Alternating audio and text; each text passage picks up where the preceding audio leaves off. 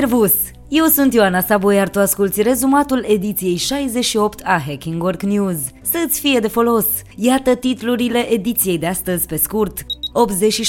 86% dintre angajați simt că drepturile lor sunt încălcate, dar doar jumătate le și cunosc. Venitul de bază universal poate deveni noua soluție de trai. IT-ul românesc, o analiză pe cord deschis. Pentru ce se angajează românii și de ce aleg să rămână? Părinții angajați își pierd busola, angajatorii trebuie să preia cârma. În primul rând să vorbim despre alegerile pe care românii le fac în privința joburilor. Potrivit unui sondaj realizat de undelucrăm.ro, 77% dintre angajații români țin cont de impactul pe care îl au rolurile lor în societate atunci când aleg un job. Pachetul salarial, oportunitățile de avansare și dezvoltare profesională, flexibilitatea programului și posibilitatea de lucru flexibil sunt criterii importante în selecția locului de muncă. Totuși, mulți angajați iau în considerare și pornirea unei afaceri pe cont propriu sau schimbarea jobului din cauza volumului mare de muncă și a orelor suplimentare. Calitatea managementului primează în topul motivelor pentru care românii renunță la un anumit loc de muncă. În Marea Britanie, un program pilot testează acordarea unui venit de bază universal în valoare de 1600 de lire sterline pe lună. Scopul acestui test, care va dura 2 ani, este de a evalua efectele acestei soluții asupra vieții și sănătății beneficiarilor. Conceptul de venit de bază universal este unul controversat, dar susținătorii afirmă că poate oferi securitate economică în contexte incerte, cum ar fi crizele financiare și automatizarea. Într-un studiu realizat de eJobs s-a descoperit că mulți angajați români se simt abuzați la locul de muncă. Problemele frecvente includ neacordarea concediului, orele suplimentare, obligatorii, neplătite și munca în weekend. Aproximativ jumătate dintre angajații chestionați au demisionat din pricina faptului că drepturile lor erau încălcate constant. Este îngrijorător însă faptul că doar jumătate dintre români își cunosc drepturile la locul de muncă, deși 86% au simțit că drepturile le-au fost încălcate cel puțin odată. Părinții care lucrează se confruntă cu provocări specifice. Munca flexibilă a fost o salvare pentru mulți angajați care au copii acasă, dar aceștia se confruntă cu îngrijorări legate de impactul negativ asupra carierei lor și de dificultatea de a găsi îngrijire accesibilă pentru copii. Conform unui raport recent realizat de Bright Horizons, care a intervievat peste 2000 de părinți care lucrează la nivel mondial, 58% dintre părinții angajați declară că flexibilitatea din programul lor de muncă le-a sporit productivitatea, dar și sentimentul de împlinire împlinire și ușurare. Totuși, unul din trei părinți care lucrează de acasă sunt îngrijorați că acest lucru are un impact negativ asupra carierei lor, iar 42% dintre aceștia se tem că dacă vor exprima cu voce tare dificultățile pe care le întâmpină, angajatorii îi vor presa să revină la birou. De asemenea, lipsa comunicării și a sprijinului explicit din partea managerilor au un alt efect devastator. Aproape jumătate dintre părinții care lucrează de la distanță simt nevoia să-și ascundă responsabilitățile de familie, provocările și problemele față de angajatorilor.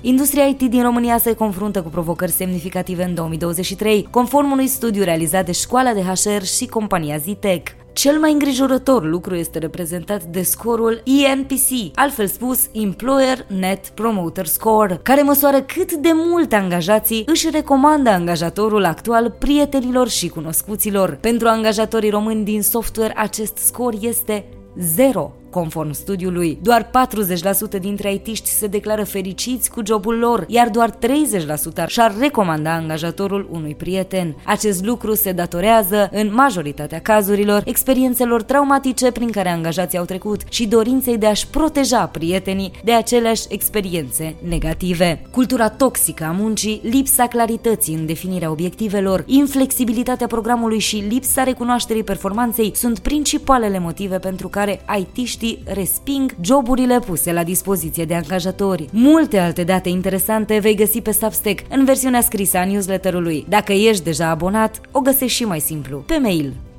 Cel puțin 14 angajați ai televiziunii Aleph News, ultimul proiect al lui Adrian Sârbu, susțin că au fost concediați și înjosiți public pentru că au cerut plata salariilor. Deși nu erau plătiți, angajații erau obligați să fie dedicați trup și suflet companiei, să participe la câte trei ședințe pe zi, chiar și atunci când erau în concediu sau când aveau o zi propriu-zis liberă. Cei care îndrăzneau să spună ceva privind programul sau ședințele din zilele libere erau ironizați și umiliți. Managerii de departament, angajații de la HR, cei de la financiar și secretara făceau liste cu persoanele care au nevoie mai mare de bani. Dacă nu erai pe listă, nu primeai, povestește o fostă angajată. Salariile promise erau mult mai mari decât în alte locuri din presă, cel puțin în anunțurile de angajare, cuprinse între 2500 și 15.000 de lei. În realitate însă angajații le primeau fie pe jumătate, fie deloc. Deși angajații au făcut sesizări la ITM în legătură cu neplata salariilor și cu hărțuirea, li s-a spus că e nevoie de mai multe sesizări similare pentru ca inspectorii să poată face un control. În aceste condiții, foștii angajați au puține speranțe că își vor recupera banii, deși știu că teoretic legea este de partea lor. Compania a intrat în insolvență.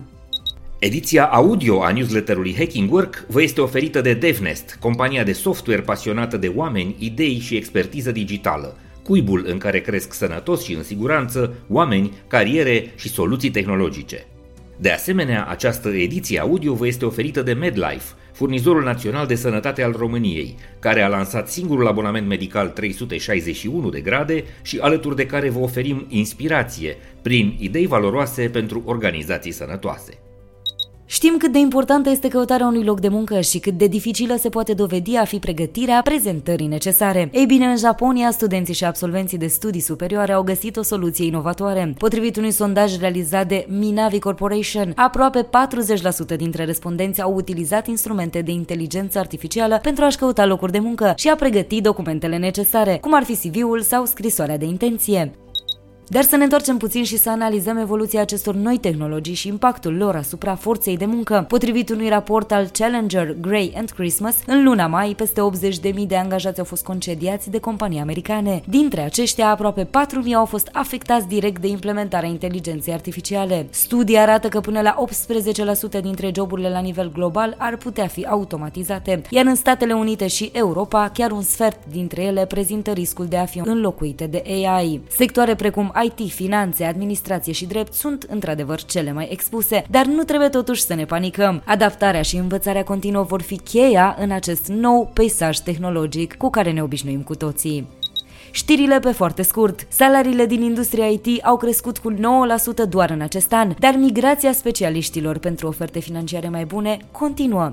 Samsung Electronics implementează săptămâna de lucru de 4 zile pentru angajații cu contract full-time din afara fabricilor, oferindu-le o zi liberă plătită în fiecare lună, chiar în săptămâna de salariu, ca să fie dublă sărbătoare.